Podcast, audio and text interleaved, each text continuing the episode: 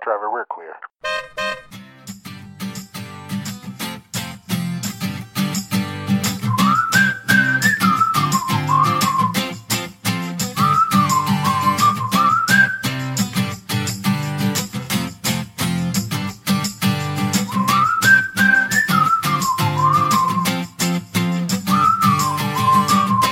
Hello, friends, and welcome to this week's episode of The Florida Project, the podcast where Disney fans celebrate Walt Disney World. If you like Disney and you like podcasts, you'll probably like The Florida Project. My name is Will, and across from me is Jason.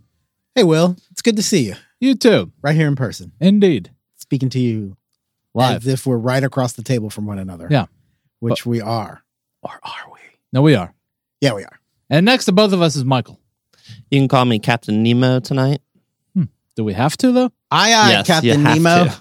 Hmm. I require it. Okay, Captain. Can we call you Cap? Sure. Cappy?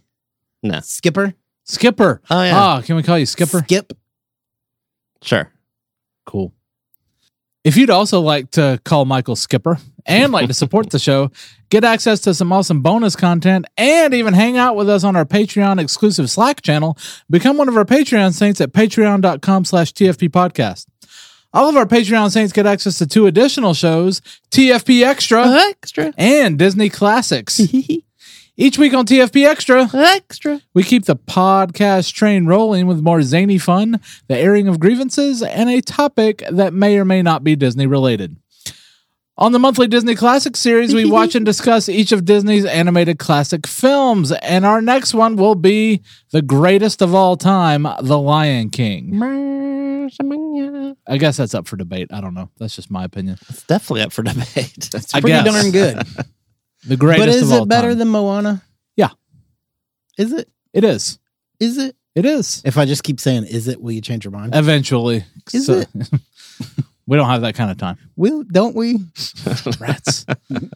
Additional levels and rewards are all on the Patreon site, so sign up at patreon.com slash TFP podcast today and get more of the Florida Project. In this episode, we'll discuss some nonsense and small topics. Michael will give us the latest news.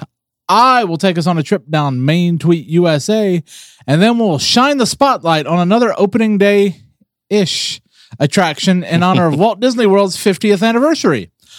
All of that and more is coming up on this week's episode of The Florida Project. It's a small Topic. after all. It's a small Topic. after all. It's a small Topic. after all. It's a small, small. Small topics. Humanity is doomed, and we must create a probe to seed another planet with genetic material and various things to help rebuild society. We decided to put one Disney movie in the probe. What movie is it? Beauty and the Beast. Oh, that's a good one. It's a tale as old as time. So Mm-hmm. Disagree. Hard disagree. The black hole, Lion black King. cauldron.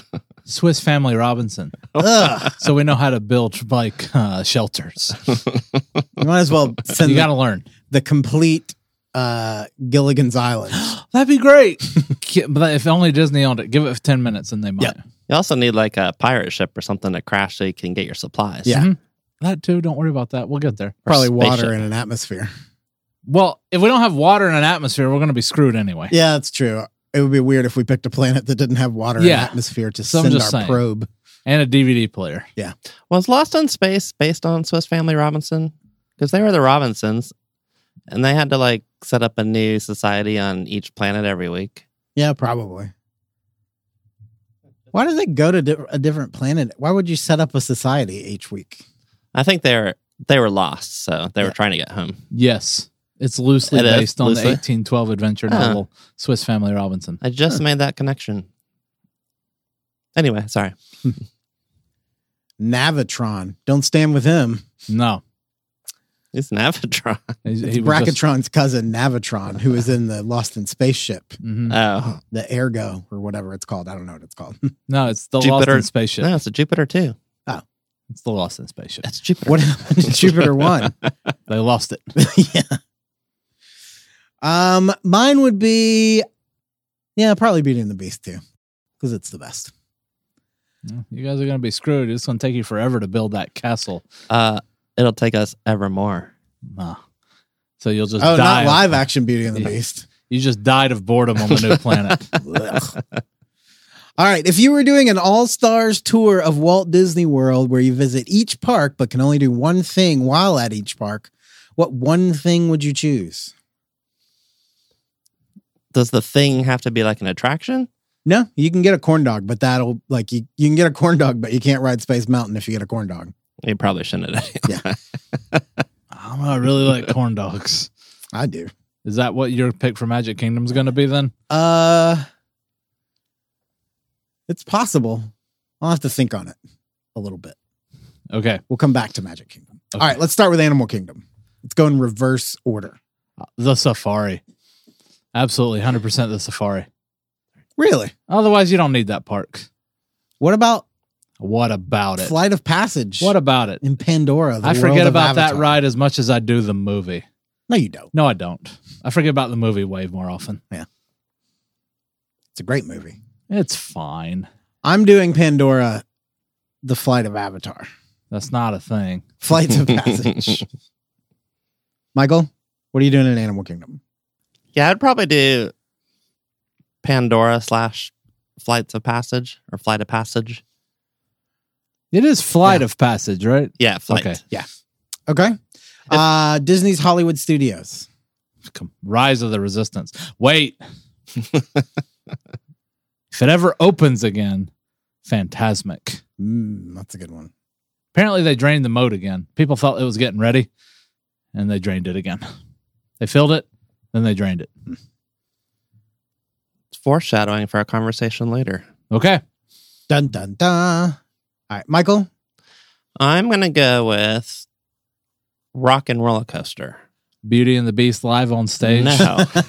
Everything's Beauty and I the sense a Beast. theme.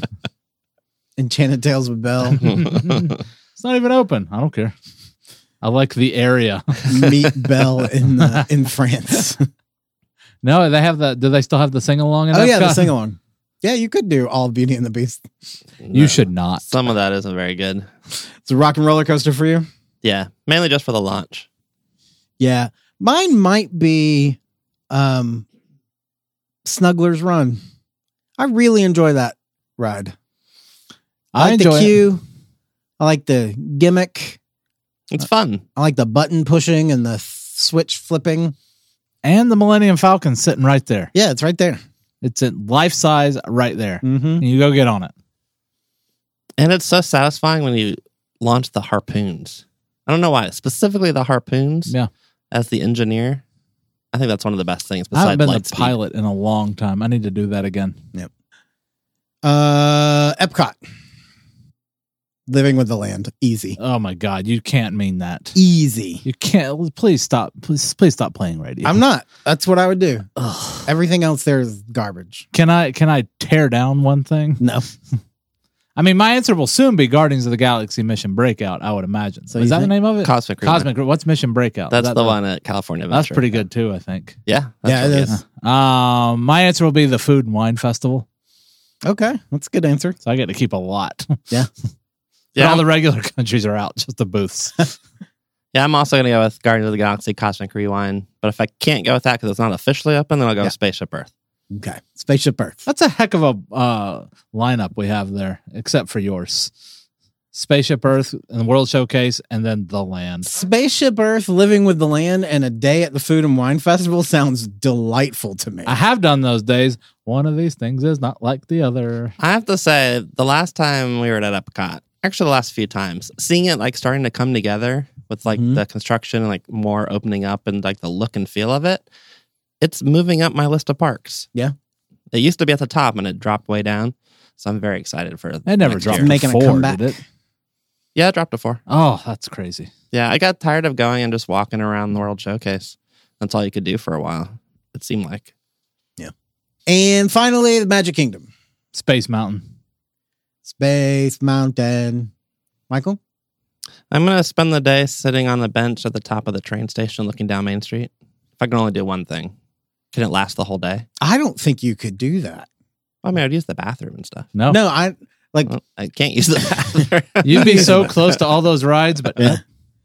sit there, enjoy. I mean, you should see when when like you take the a day off of work to just hang around the house, um, especially like in the summer where he could just sit by the pool. He'll go out there for 15, 20 minutes, and then that's enough sitting for Michael. He likes to be doing something. Yeah, but if I can only do one thing, uh, it's not like I could get up and go ride rides. I could get up and go ride ride, and then I would have to leave. I could ride Space Mountain a lot. Oh, you can ride it more than once. Sure. Oh, Oh. yeah, I guess you could. Oh, then Thunder Mountain. There you go. Uh, mine would be the People Mover. Not with Long. Poor corn dogs. Yeah, you don't you don't have to get off. That would get annoying. Like, whoa. I feel like you would get bored. Well, yeah, I wouldn't ride it a million times. I'd ride it and then leave. All right. And finally, if you were the king of the Reedy Creek Improvement District, what would your first order of business be? Mine would be succeeding from Florida. Yeah, like a Vatican City type situation. Yeah, like a Yeah. Vatican City type. And build a situation. wall. Yeah. Everybody's so happy about walls. Let's build one.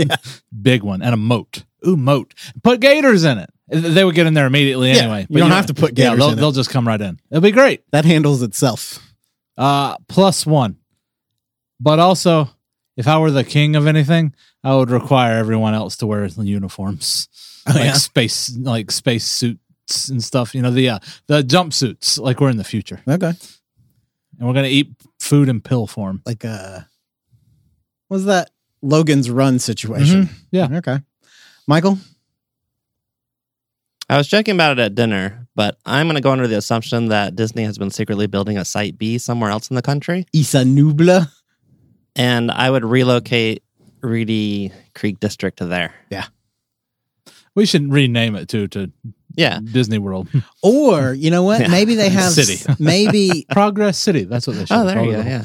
Them um, anyway. not only have they been preparing Site B, but all they've been doing is big, digging a big pit because in Site A they've got those um, uh, Ultron bots to like Ah. uh, Sokovia that thing, Mm. and they're just gonna pick it up and fly it to I don't think there's enough somewhere. ground in Florida to attach rockets to the bottom of Well, it. we'll add some concrete. It'll be fun. Oh, okay. Yeah. That means there'll be like a second Lake Okeechobee in the middle of the state. Mm-hmm. Mhm.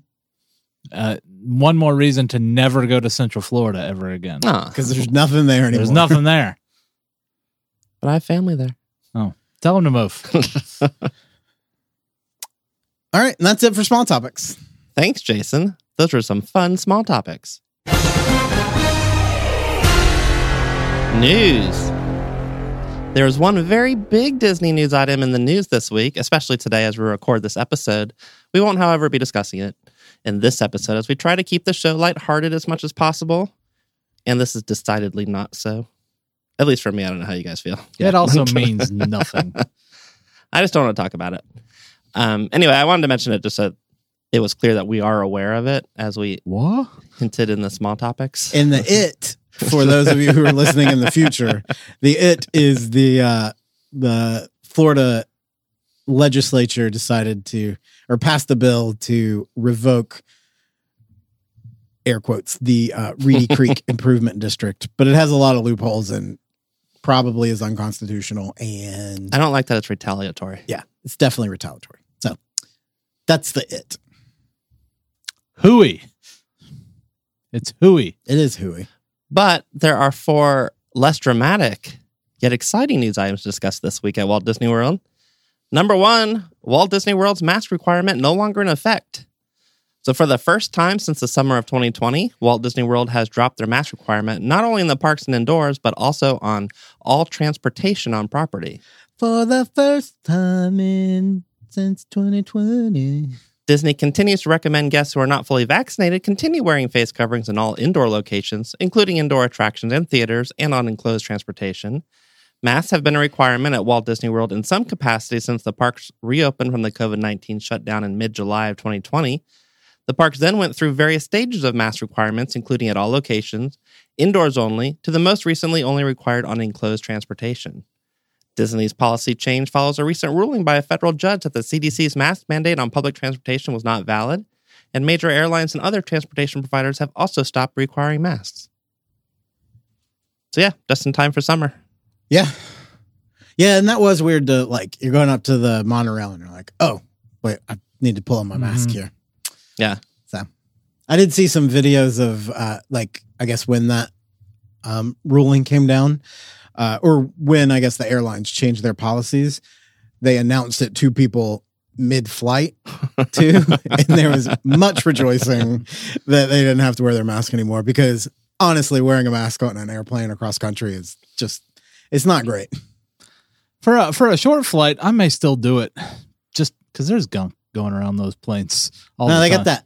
You just It's not when you. It's not you, when, sh- you shoot that air right it's not down when in you're. your it's nose. not when you're in the air. It's when you're sitting there for an hour, like each way, f- like takeoff and landing. you still got the air conditioner going. No, that ain't the good air anymore. Yeah, I Don't would, even- I Mm-hmm. don't would, even act like it's that good air. I would probably still wear it on like if you're like crowded in the gangway, like waiting to board the flight.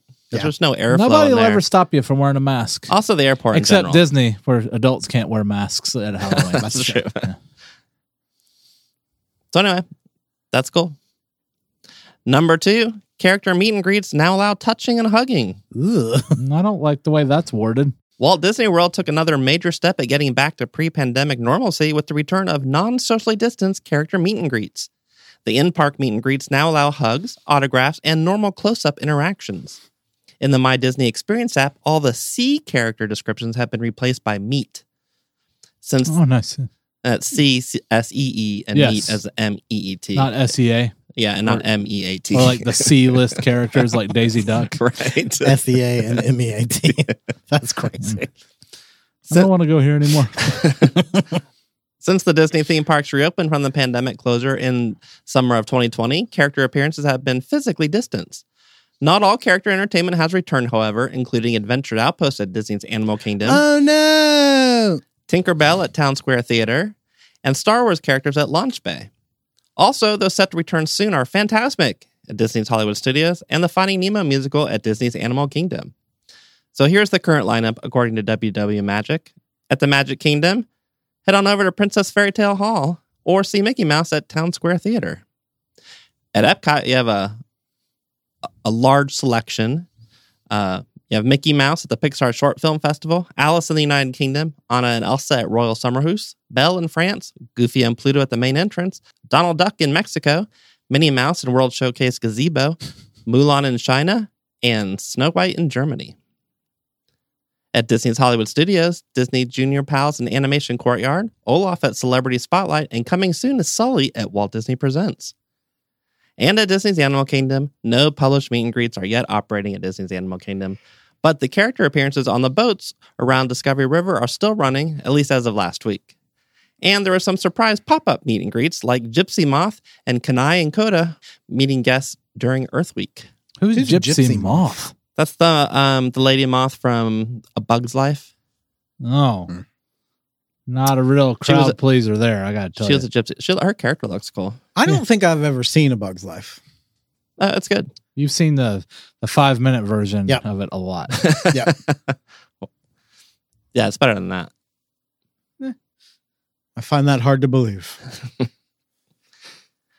Number three, Connections Cafe opens at Epcot. So today, as we record, Connections Cafe has opened in World Celebration at Epcot to all guests, though its official opening is a couple days from now on April 27th. This is the new location of Starbucks, which recently closed near the entrance of World Showcase. It is located in the original spot of the Electric Umbrella in Future World. The Connections Eatery, which is on the other side of the building facing Guardians of the Galaxy, is not yet open, but will also open on April 27th.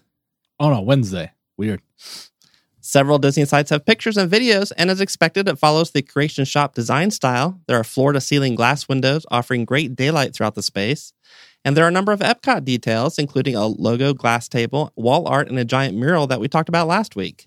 Seating is found throughout and features a slightly raised two tier layout in a variety of configurations and types. So it doesn't have like the second story like the electric umbrella had. Looks like they got rid I of don't that. think I ever went in the electric umbrella. Oh, really? Hmm. They had the good uh, soda fountains Hmm. that you could serve yourself. Serve yourself. Um, anyway, if you see the pictures, it's very open uh, and looks lovely. And the background music includes new arrangements of classic Epcot theme music, including Tapestry of Nations and Celebrate the Future. What So- about the Horizon song? That might be in there too. I'll have to listen to the whole loop. Okay, do it right make now. a list. And number four, Guardians of the Galaxy Cosmic Rewind previews have begun. Woo! So, as expected and announced, cast previews have begun for Epcot's new attraction, Guardians of the Galaxy Cosmic Rewind. There are several reviews across the internet, so beware if you want to know as little as possible. Does it have the Guardians of the Galaxy in it? Yes, Spoiler. but I won't say which ones or which one. Dun, dun, What I can say is dun. Mm-hmm. that the reviews have been very positive so far. And as we previously discussed, additional previews will occur throughout the rest of April and most of May, leading up to the attraction's opening on May 27th, 2022, which is a Friday. And, we, Check. and we'll be previewing it on May 20th, thanks to Will. So expect our thoughts right around the time it actually opens. yeah, that's very exciting. That is very exciting. I was trying to say it as mundane as you did. I enjoy. I'm going to enjoy that. You did have a little emotion on it. I I, I, I kid. So on one hand, we have to wait till almost or almost the time it opens to go on it, but they get to work out all the kinks before we get to go on it. So that part's cool. Yeah, the people will lose their thumbs before, Absolutely. like on I uh, want to keep my Pirates. thumbs. lost their whole arms. Keep your hands and feet inside And the maybe uh, vehicle. it, maybe it'll stay open longer. You know, yeah. like for our window, we wouldn't have to wait three hours or something. You know, Yeah. It is a very short window. I feel like before it was more more hours. This time it was well, I guess the one I'm thinking of is Star Wars Land. I've only ever done Galaxy's Edge, and it was Yeah. like, and they didn't make you leave either, because there was more to do. yeah, This one, they'll make you get off and leave. Yeah. Have a good day. but I'm still in the line. Sorry, your time's up. Get out of here. Scram. So, yeah, that's exciting. What's also exciting is we're going to move on to our next segment because that is it for news. Woohoo. That was some good news, Michael, and a bad news week, but good news. Yeah. For the time of your life, you ought to find yourself here. You're welcome anytime you have the mind to appear. I'm looking right down the middle of me. Tweet.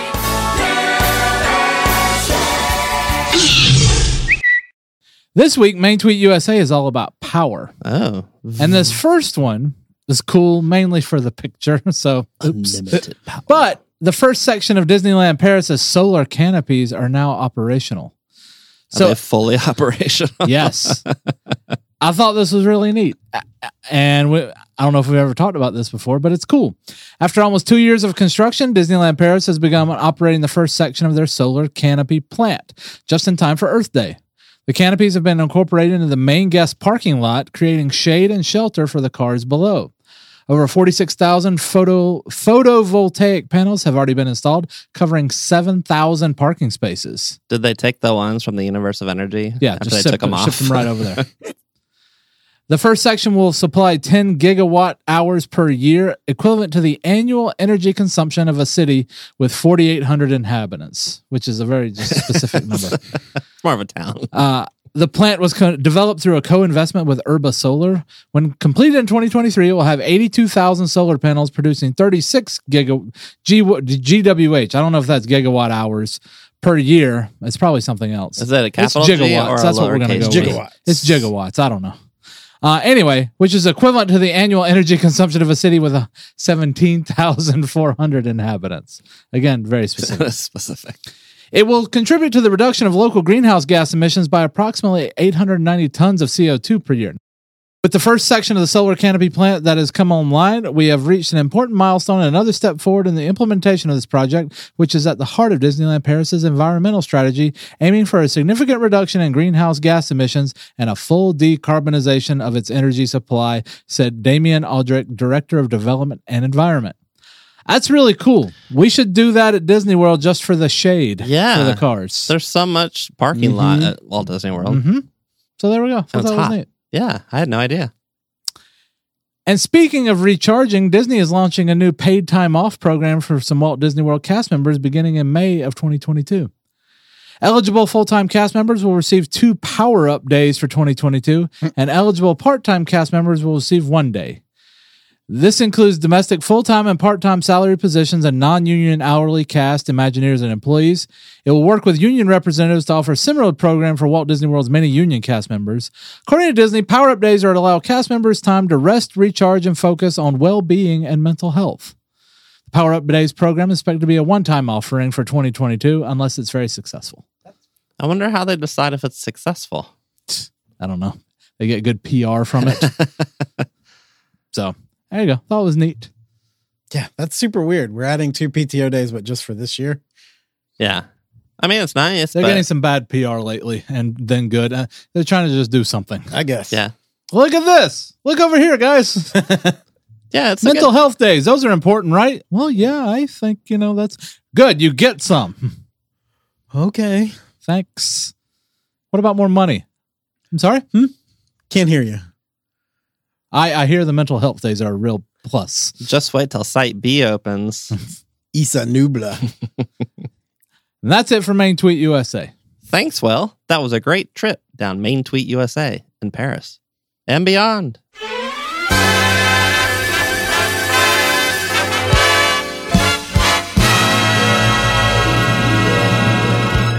Today's topic Attraction Spotlight 20,000 Leagues Under the Sea Submarine Voyage.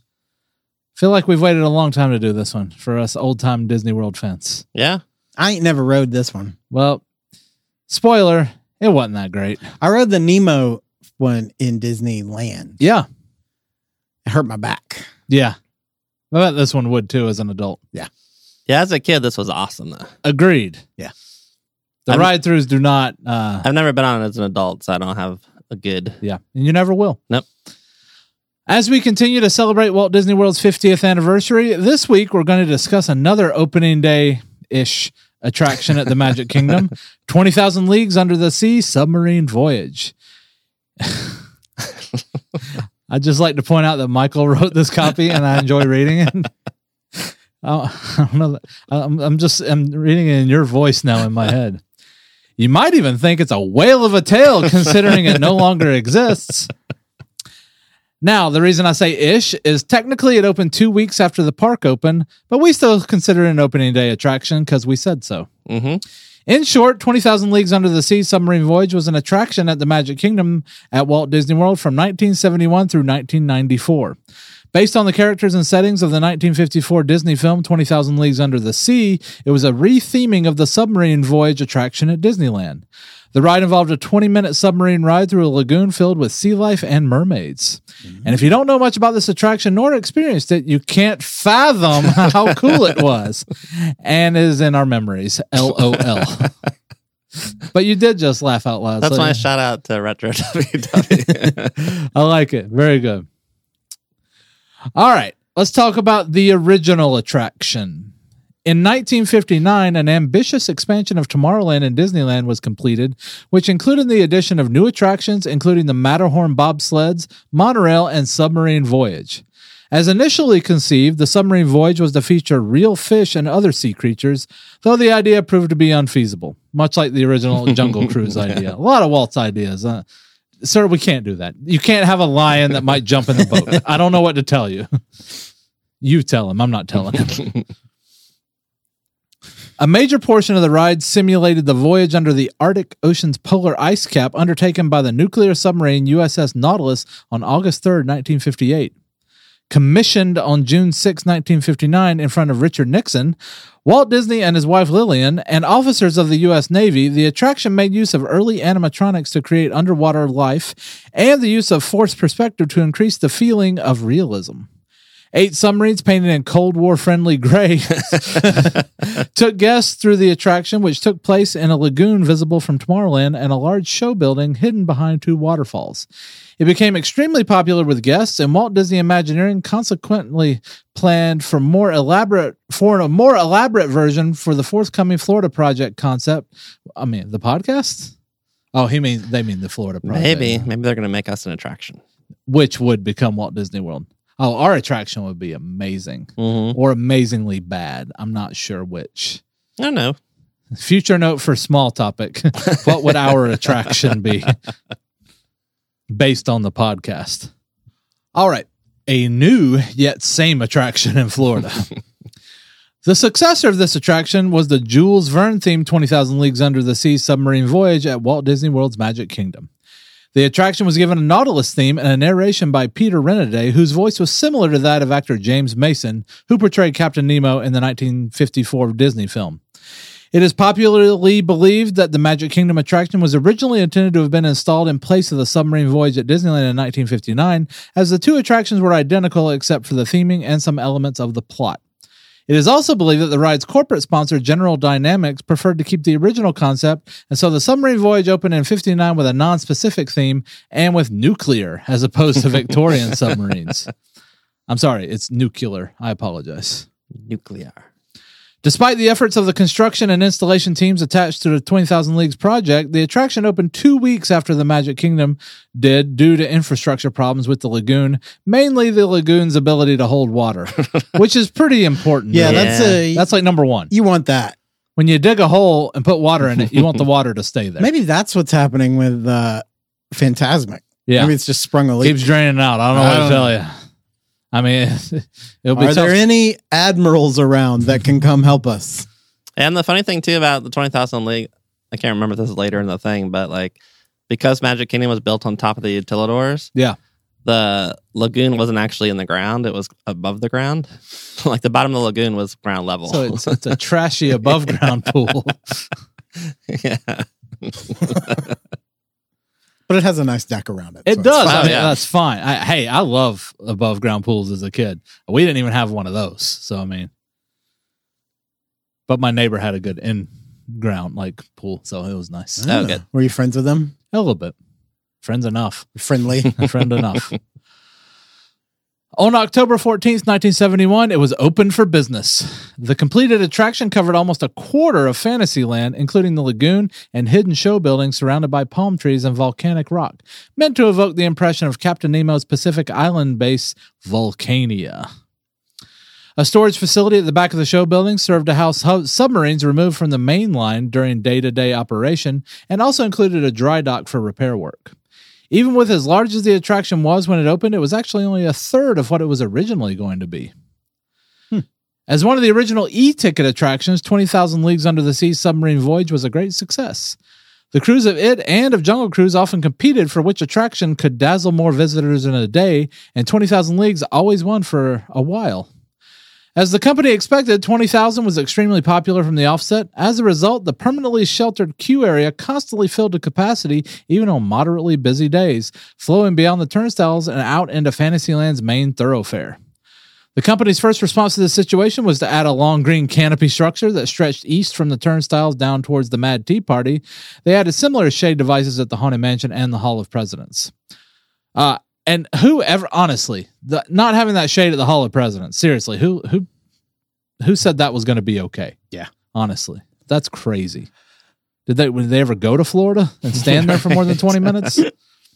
so how big was it? It was so big. Where did it go? Where was it? Are we going to talk about that at some point? Yes. The next section is called the site. Oh, okay. Oh yeah. And if not, we can talk about it more. I mean, it's where New Fantasyland is. Yeah. So. Okay. Basically. Yeah, that whole thing. Yeah. Guests approaching the attraction often found that their weight began outside the coral wall of the proper queue area and underneath that canopy, where they would stand for up to 10 minutes before reaching the entrance turnstiles. Today it would be three hours. That's like uh, Slinky Dog. When they, you know, you get out from behind the thing onto the bridge, and they're like, well, we, we put these umbrellas up. That's do what you want, What else do you want? Yeah. You're in shade. sort of. Shut it. uh, Beauty and the Beast live on stage has no weight right now. Yeah. If you want to go sit over there. You think in universe those little umbrellas are like the little umbrellas you put in a They drink? 100% absolutely are cocktail umbrellas. Mhm. Oh, that's cute. Mm-hmm. And there we go. We just solved the problem. Yep. Done. While 20,000 League's animatronic and animation effects improved only slightly on the Disneyland original, and its illusion of diving was no more convincing. That's not fair. I was convinced as a child. Well, you were an It's just saying exceptionally it, it dumb wasn't child. any more convincing than the Disneyland Oh, version. they said dive and the bubbles went. bloop, Yeah. bloop, bloop, bloop. oh my gosh, we're going down. Ah. The art direction for 20,000 League's sets was far more lush and delicate than it was in Submarine Voyage. As with the lagoon scenes, the depth of field in the Florida show building was greater than in California and provided a more substantial canvas for the forced perspective scenery. The funniest thing was when you're on the submarine and you dive, but you can look up the, the left the hatch open up top and you can see the sky. Yeah. Well, don't do that, Michael. Yeah. Ruin the realism. well, it's not my fault. Someone wasn't doing their job. It's like in Flight of Passage, you just look over. Oh, wait a minute. Actually, no, I appreciated the opening in case they needed to make an escape. Oh, okay. And they shoved you down in that small hole, climbed down this. Le- that was, I'm surprised people didn't get seriously injured on that Yeah. every single hour. Thanks, Jason. I don't know how to respond to It was that. very steep. All right, let's talk about the site. The job site in Florida required little excavation since the rest of the park was built up to an average of 15 feet. Therefore, the bottom of the lagoon was able to conveniently rest below Fantasyland street level without breaking the topsoil, while the perimeter was either filled in or lined by the walls of the park's tunnels directly to the west of the main lagoon were the kingdom's subterranean employee locker rooms. The show building was erected over the northeast portion of the ride track, and its southern facade was shrouded within false rock formations and waterfall pools. Um, I would just like to go back to the subterranean Subterranean employee locker rooms. Yes. I feel like they should call them the subterranean employee layer. Yeah. Yeah. I If agree. it's subterranean, it's a layer.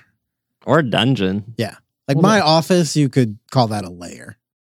The sets were assembled on site with hundreds of scenic pieces fabricated at Disney's Mapo division in California and Florida staff shop.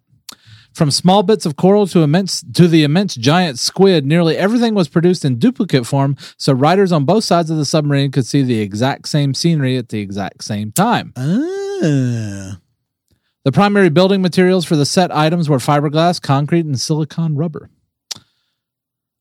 Ice formations, ancient ruins, and diving parties were installed along the floor of the lagoon or suspended from the ceiling of the main show building. Within that warehouse, a series of catwalks and bridges permitted work crews access to the mechanisms that would animate many of the ride's effects. I would have loved to walk on those catwalks while the ride was in operation. Would you walk the catwalk? I would dramatically too. um, so inside that show building, it wa- it wasn't underwater, was it? The building? Yeah. It was not subterranean. Or no, the it wasn't full of water. No. It was just a covered. It was just like the lagoon, except it was inside, They put a roof on it. so they can make it dark and they can control the lighting and Yeah. suspend things. Like out in the lagoon, it's like the one at Disneyland was uh, where you could see the daylight, and they just had a couple of things here and there, but they had all the real animatronics and stuff on the inside. the, s- yeah, the story. But is there Wasn't- still water on the Oh yeah, inside? mm-hmm. yeah, Mhm. yeah, yeah, Yeah. okay, yeah. It ju- they just covered it. Oh yeah, it wasn't like uh dry. Like it wasn't dry for water. If that's what you mean. Yeah, that's what I mean. until it sprang a leak. Yeah, then it was very dry. Above the turnstiles was a mast flying nautical signal flags, which spell out twenty thousand leagues in semaphore. What's that? Is that what the flag language is? flag language probably. Okay. You can learn more about it at the Red Lobster. Okay. they have all those flags. Just inside the queue area was a maze of metal railings and switchbacks and cons- ensconced with volcanic rock outcroppings, throughout which were interspersed the vertical beams upon which the metal roof structure was supported. That's oddly specific. Several ceiling fans were mounted to the overhead ductwork. From speakers in the ceiling, nautical songs such as Blow the Man Down and Whale of a Tale played for the waiting crowds. Along the shores of the lagoon, small beaches were built, one with a chest of abandoned pirate treasure. The team of cast members operating the attraction played the roles of Nemo's ever silent crew and even more authentic replicas of the screen production and wore authentic replicas of the screen production's costumes. I remember that. Those were neat. hmm I appreciated that uh that theming. That is neat. All right, let's talk about the quote submarines. end quote. One of the signature pieces of 20,000 Leagues Under the Sea was the fleet of 12 passenger vehicles adapted for theme park use from Harper Golf's Nautilus design for the 1954 Disney live action version by Disney Imagineer George McGinnis. The basic hulls were constructed by Morgan Yacht in Clearwater, Florida, with the final building work being transferred to Tampa Ship midway through. Another veteran Imagineer, Bob Gurr, oversaw the project. Upon delivery at Walt Disney World in August of 71, the vehicles weighed some 40 tons and were installed into a concrete guide track mounted on top of a mechanism that limited bumping accidents. So no bumper cars on the, the Mm-mm. 20,000? Okay. It's basically the same technique they use in the Jungle Cruise. Oh wait, are the the skippers driving it? Hmm. Like they're not. no, okay. I'm sorry. I mean, they probably I mean, power it up and yes. power it down, but yeah, Captain Nemo was driving it. But they, they don't have the throttle like the Jungle Cruise. No. Mm. Skippers. Okay. Sorry. Well, that's that's unfortunate. Well, it's dead now anyway, so it doesn't matter. Good. The attraction vehicles were not actual submarines, but instead boats in which the guests sat below water level. The interiors were a mix of metal paneling, rivets, and bolts, as well as Victorian esque fittings in the form of passenger seats that could flip out, outwards and armrests beneath the portholes, in keeping with the Harper Golf concept from the 1954 film. Each guest aboard the Nautilus had his or her own seat, as well as a round porthole to look out into the attraction. A small button located in the porthole recess was intended for defogging the window if needed, though this rarely worked. was it was it a little like uh like um wiper? Like a windshield. yeah. Uh, it's broke, sorry. Above the seating area was the sail, as it was known to the employees, where the helmsman stood and controlled the vehicle's operation. The diving effect was produced by bubble machines located throughout the attraction, as well as using the waterfalls at the entrance to the show building. Each of the 12 vehicles accommodated a total of 40 riders. Uh, and by the way, they still looked cool. That was Oh yeah, the concept. I mean, 20, the best thing about 20,000 Leagues Under the Sea is one, the song, Whale of a Tale. And number two is how cool that Nautilus, Nautilus looked. yeah. And Great the, design. the lagoon itself and Fantasyland, even when it wasn't being used, was always beautiful. That was beautiful. Very pretty. Um, but yeah, these these subs were really awesome looking. Mhm. All right, Michael, tell us about the ride. Well, despite the extensive 20,000 Leagues Under the Sea overhaul the attraction was given, essentially it was still the same as its California counterpart, Submarine Voyage, in both its underwater show scenes and narration, except for a few occasional differences. The adventure began as the guests made their way down into the back of the submarine, bending to miss the low level raised rear hatch and finding a place on board. Throughout the voyage, an eerie organ version of the Disney film's main theme would play on a never ending loop, allowing for narration backing as well as a piece of stall music if required. Following the standard Disney style introduction and safety notes from the helmsman, the narration in the voice of Captain Nemo would begin. With the submarine clear of the dock, the diving sequence would begin with hundreds of air bubbles filling the porthole view, creating the illusion of descent. Once clear, the captain introduced himself to his passengers and then introduced them to the underwater plains around Volcania.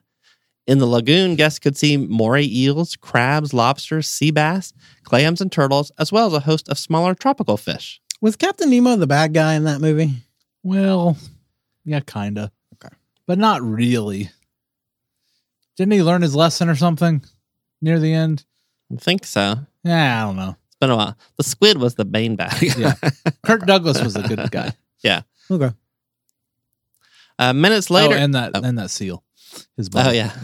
Forgot the seal's name. but- Kiss from a rose. No, on not that the- seal. Oh. No. Thanks for listening, though. We're done here. Minutes later, in another tribute to the Disney film, an underwater party of divers would come into view as animatronics wearing replicas of the Harper Goff designed deep sea diving equipment worked kelp beds and wrangled with rebellious turtles. Like the Teenage Mutant Ninja ones? Maybe. With the bubbles from the waterfall at the cavern entrance simulating a surface storm, the captain would order the submarine down into the depths as a precaution, and the guests enter the show building section of the attraction. Within minutes, the devastation such a natural phenomenon c- can create was made clear with the ominous graveyard of lost ships, Mm-mm. with shipwrecks from various centuries littering the seabed, guarded by the silent, gliding figure of sharks. I wonder if there was any of that pirate gold down there. Aztec gold. Mm-hmm. Yes, there was. Leaving the destruction behind, the Nautilus would reach the North Pole, circumnavigating the polar ice cap from below the surface and narrowly avoiding large icebergs stabbing through the water. Venturing deeper, the Nautilus entered the eerie world of the abyss, where guests viewed examples of the many weird and strange species of deepwater fish that thrive in such an environment. Rising slightly, one of the final discoveries made is the ruins of Atlantis, along with a typical Disney-fied sea serpent, accompanying mermaids, and a treasury bursting with jewels and gold. Found it. It was there. I wonder if Kita was there. She would have been. Ah. She should have been. I, I guess. Tease for later. Please. Ooh. With the r- Nothing happened. I'm intrigued. Just stop it. Don't get intrigued. Nothing happened. With the ruins of the ancient civilization soon left behind, the Nautilus would enter the final phase of its journey with a tribute to the most iconic and memorable part of the 1954 Disney film, The Attack of the Giant Squid. Yes. After seeing a much smaller sister Nautilus trapped in the clutches of one such creature, curiously marked 13 on the tail fin, Mm. the passenger submarine would be attacked by long, thrashing tentacles. That was scary. Uh, I still have the image of that little tiny Nautilus, it, like, because Force Perspective, it was this Mhm. little tiny one, like, inside the squid. Yeah. Like, oh, that's the ship in front of us. Yikes. With a final push to the surface, the Nautilus would clear the caverns of the dangerous squid and enter the safety of the tropical lagoon on its way towards the dock. We made it. Yay! That's exciting. Nah. They should rebuild this attraction. Okay. We should ride it next time we're down there. Yeah. Sadly, it sunk. Wah, wah. Though the attraction was a guest favorite and remained popular throughout its existence, it was expensive to maintain, as well as having a low hourly loading capacity for an attraction of its size and expense. It was closed on September 5th, 1994, without advance notice, for what was hourly termed a temporary maintenance period. The ride was set to reopen in the summer of 1996, but in April of the same year, the closure was officially made permanent. They were too excited for the uh, Atlanta Summer Olympics. Yeah. They were just getting ready. We all were. We had Olympic fever. it was great. There were a few other reasons the attraction was permanently closed, mainly to do with maintaining the attraction over the years, according to 20kride.com. Fantasyland, Fantasyland Management did not rehab the attraction annually. 20,000 Leagues opened in 1971, but by 1978, it had gone through only one rehab in seven years of operation, and it may have only gone through two or three rehabs in its entire history. The other big problem was that Disney had dynamited the Seven Seas Lagoon until they hit the Florida aquifer to bring water up to fill that lagoon, which is man made. That is fantastic. Yeah. We're going to keep digging until we fill this hole. Mm-hmm. Near- it's down there. I know there's water there. Nearby Bay Lake is natural, so all the water at Walt Disney World is derived from the Florida aquifer, not city water. It was that water that was used to fill 20,000 leagues. City water. They had to chlorinate the heck out of it to keep it clean, clear, and it was the chlorine and God knows what other chemicals, this is a quote from that site, that ate the paint off everything in the 20,000 uh, lagoon, including the boats. Water in the lagoon was also used to help cool the engines of the subs, which I'm sure caused a multitude of technical problems for all the chemicals in there. Wow. And just the, the Florida water. You can just smell the sulfur. Post closure, several vehicles were left stationary in the lagoon and by the dock before the entire fleet was eventually pulled from the attraction in 1996. The submarines were regularly moved around to different locations in Walt Disney World backstage for several years until eventually being stripped and buried in a landfill in 2004. Yep. Well, that's sad. Wow. Three of the vehicles were saved from the fleet's demise. Two were shipped to be sunk in the snorkeling lagoon at Castaway Key, Disney's private island. Here, the two submarines were placed in various areas of the snorkeling lagoon and covered with cargo netting to help sea life and microbial corrosion cling to it. As of 2008, only one of those two Nautilus submarines still exists, but both its wheelhouse and dorsal fin have been destroyed by hurricane weather.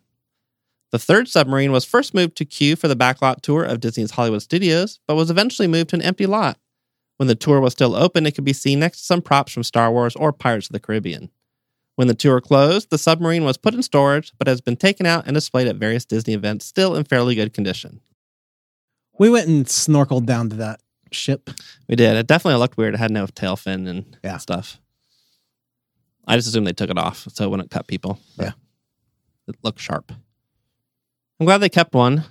Yeah, absolutely. It's sad that they went from 12 down to one. I feel like today they could find a lot of ways to make a lot of money off this stuff if they wanted to. Just make it a photo op. Especially, uh, remember that Disney Plus show with the archives? And it was just a show of this guy going, wow, look at that. Exactly. wow, look at that.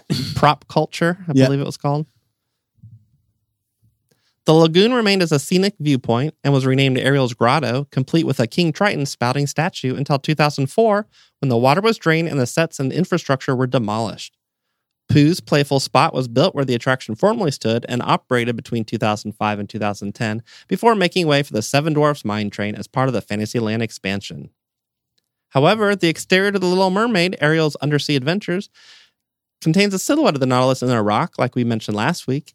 And the tiki bar, Trader Sam's Grog Grotto at Disney's Polynesian Village Resort, serves a cocktail called the Nautilus, which is itself served in a stylized drinking vessel resembling the submarine. I have it. It's great. Mhm. Do you have a plant in it? I can't remember. No. Oh, you should put a plant in it. Okay.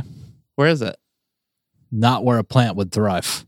Put a fake plant in it. We have uh, fake grass in our um, Trader Sam's tiki room thing. Looks great. Oh, is it on that shelf behind the couch? Oh, Yeah. Okay. I'll Yeah. try it in a picture. Get some fake grass and put in there. The drink is not great. What was it? Oh, it was Do you like remember? a hurricane, something. I It can't- was strong and there was a lot of it. Technically, it's a drink for two, but you know, whatever. That's what they say. Two babies. I'll let maybe. them know how many drinks I can have. Yeah. Also, I know I've told this story on the podcast, but they put a little of the, the Nautilus water into the the Little Mermaid like little pool there Oh yeah. when they opened it. They said they did. Oh, But Yeah, as we it's- learned, it's just Florida water. yeah. I love that they just dynamited until they hit water. That's how you did things back in Yeah. the seventies. But then what? Stop. they basically made a spring. I don't know. They're Imagineers. They figured out a way. They they dumped the rest of it into the Jungle Cruise.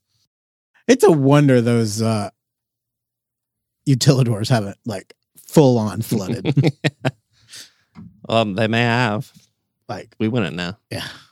Oh wow, full on. it's almost pretty dark. like Michael. filled all the I mean, way up. like- you mean the subterranean locker rooms? Yeah. The layer. yeah, the I want to want to be employee in the room right next to the lagoon full. of layer. I, I water. fully believe, before anybody says anything, I fully believe that it does flood down there, but I'm talking about Oh, you mean floor floor to ceiling. gurgle gurgle? Everyone drowns. It's like a submarine down there Yeah. when it's sinking. a like uh, Close the hatch. yeah. see a giant wall of water coming down. Mickey's the, not going to make it. the we final act of Titanic flooding. have to, we have to close this pressure door. then Mickey's just floating. Oh my, that got dark. that did. Fine. If I said it was uh, Daisy No, it's still dark. Hmm. The ducks can swim, so maybe or it'll be Kita, better. no, half the No. people wouldn't know who she was. she wouldn't drown. Yeah, it's true. princess. She'd be Although, fi- can she drink water? I don't. I don't I remember. don't remember. They aren't underwater. They're in a bubble. They're not underwater. Oh, that's isn't that Aquaman? Aquaman can drink underwater. He Or can. breathe underwater. yes, he's an Aquaman. Right. He speaks to the fish. Yeah.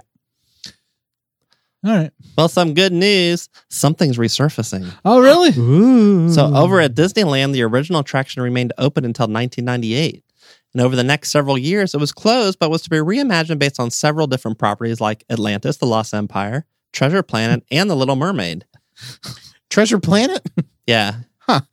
We're gonna retheme it to Atlantis. Treasure Planet. Eh, But it was planned until like both of those movies were flops and they Yeah. changed their plans. fine. We're just gonna leave this as this. They were good movies.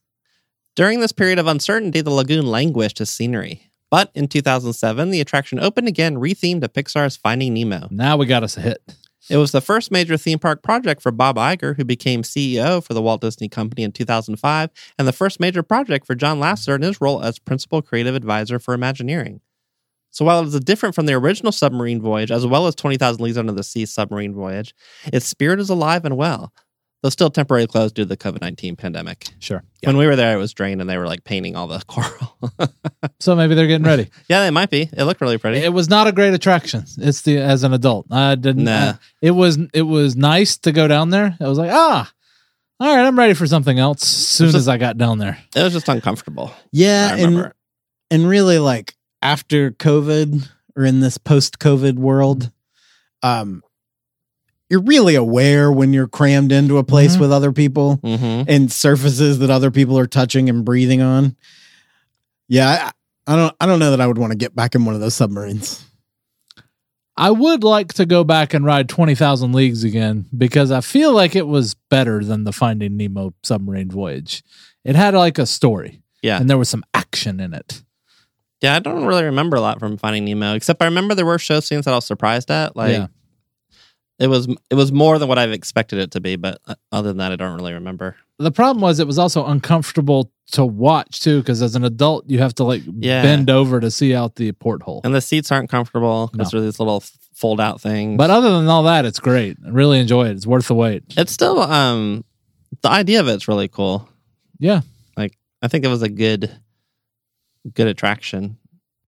Well, our final section is trivia, and I have named it Not a Lot of Trivia, but I spelled it like Nautilus. Yeah, I get Best in the business, Michael. So the victim sub in the grip of the giant squid is marked as 13, making it the 13 Nautilus in the fleet. The fact that there was an unlucky sub number 13 on both sides of the track may be why the ride is sometimes cited as having 14 subs, Hmm. because there are two number 13s. So guests heard the voices of two different helmsmen during each ride. The first was that of their aforementioned driver, a real employee who would address them at the beginning and end of the experience. The second was the recorded helmsman whose voice was part of the bride's narration tapes. The two seldom sounded anything alike, and only the latter exchanged words with Nemo as part of the storyline. It's well known among many Disneyland fans that older visitors to the park reminisce a lot about the live mermaids that used to swim through the submarine voyage lagoon in 1960s and simultaneously lament the fact that they were retired because the chlorine content of the water was bad for their hair and skin. But before those mermaids could lounge around and wave to guests on the mainland, they had to swim across the lagoon to a coral plateau in the center of the lagoon, which resulted in a punishing chemical bath on their way to and from the job site. While 20,000 Leagues Under the Sea did have animatronic mannequin mermaids, I couldn't find any proof of live mermaids being used at the Magic Kingdom. So if someone knows otherwise, they can write in, but I couldn't find any reference to that, even though that was popular in Florida during that time. Yeah. Live mermaids. Yeah. I've Yeah. seen I've seen that in movies and stuff. Yeah. And it seems Do they have just- them in other places at Disney? Like on the lagoon? I don't The Nah, Seven I Seas don't Not Lagoon? that I know of. I know they had them other places in Central Florida. Yeah. But yeah, I don't really know. So anyway, that brings us to the end of 20,000 Leagues Under the Sea submarine voyage. We have resurfaced, you might say. Yes. Yeah. Well, that was that was a good trip down memory lane and underwater, however many you know, however many leagues deep a league is or whatever. I don't know. 20,000 leagues. Mhm. That's a lot. Whatever it is, it's a lot. Let's get out of this sub. Somebody farted in there.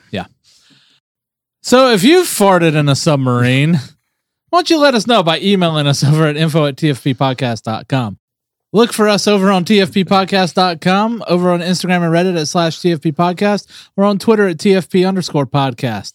Uh, if you enjoyed today's episode, uh, please subscribe, rate, and review us on your favorite podcatcher and buy some t shirts over at shop.tfppodcast.com.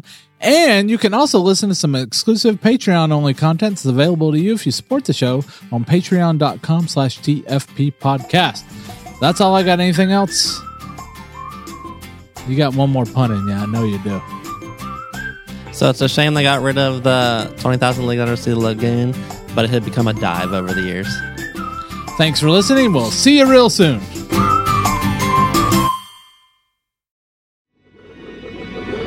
This is Captain Nemo speaking.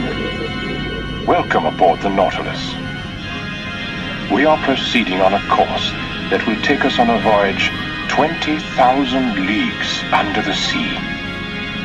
En route, we will pass beneath the polar ice cap and then probe depths seldom seen by man. So make yourselves comfortable. But please, remain seated at all times. Here among the reefs, you will see many familiar inhabitants of the undersea world. We have passed beneath the North Pole and are now descending into that region in deeper water where the sun has never penetrated. Here, in this realm of eternal darkness, nature has provided her creatures with their own eerie luminescence. Warning light, sir. We've reached maximum depth limit. Take her back up to 80 fathoms. Eight zero fathoms. Aye, aye. There are limits beyond which man and his puny efforts cannot survive. We have almost exceeded those limits. Unusual formation aboard and starboard, sir. Ah, these crumbling heaps of stone betray the hand of man. I believe we've made a startling discovery. These classic ruins could very well be the legendary lost continent of Atlantis. Some scholars theorize that a remarkable civilization was destroyed by a tremendous volcano. Others treat any concept of Atlantis as pure fantasy, along with legends of sea serpents and mermaids. Beg your pardon, sir, but did you say s- sea serpents are mere fantasies? Belay there, mate. Anyone in his right mind knows there's no such thing as a sea serpent or mermaids. Mr. Baxter, if you think you're seeing mermaids and sea monsters, you've been submerged too long. Captain Nemo, sir. We're experiencing unusual turbulence. It's a ruddy underwater volcano, sir. By Neptune's flippers, this confirms it. That seething mountain still denies rest to the civilization it submerged thousands of generations ago. Helmsman, steer clear the tottering columns! Red alert! Red alert. All hands dismissed. Trim the tanks! Captain, Deutsch is dead. It's disabling us submarine, sir. Good lord! It's one of ours! Its hull has been crushed like an eggshell. Another monster's attacking forward, sir. Full repellent charge! Repellant charge, aye, aye. Maximum voltage. All ahead! All hands to the man. Below that motor help. Emergency maneuver. All engines. Stand by to surface. Surface! Surface, surface, surface. Raise voltage, sir. Proceed on course. All ahead. All ahead, aye, aye. Station the maneuvering watch. Aye, aye.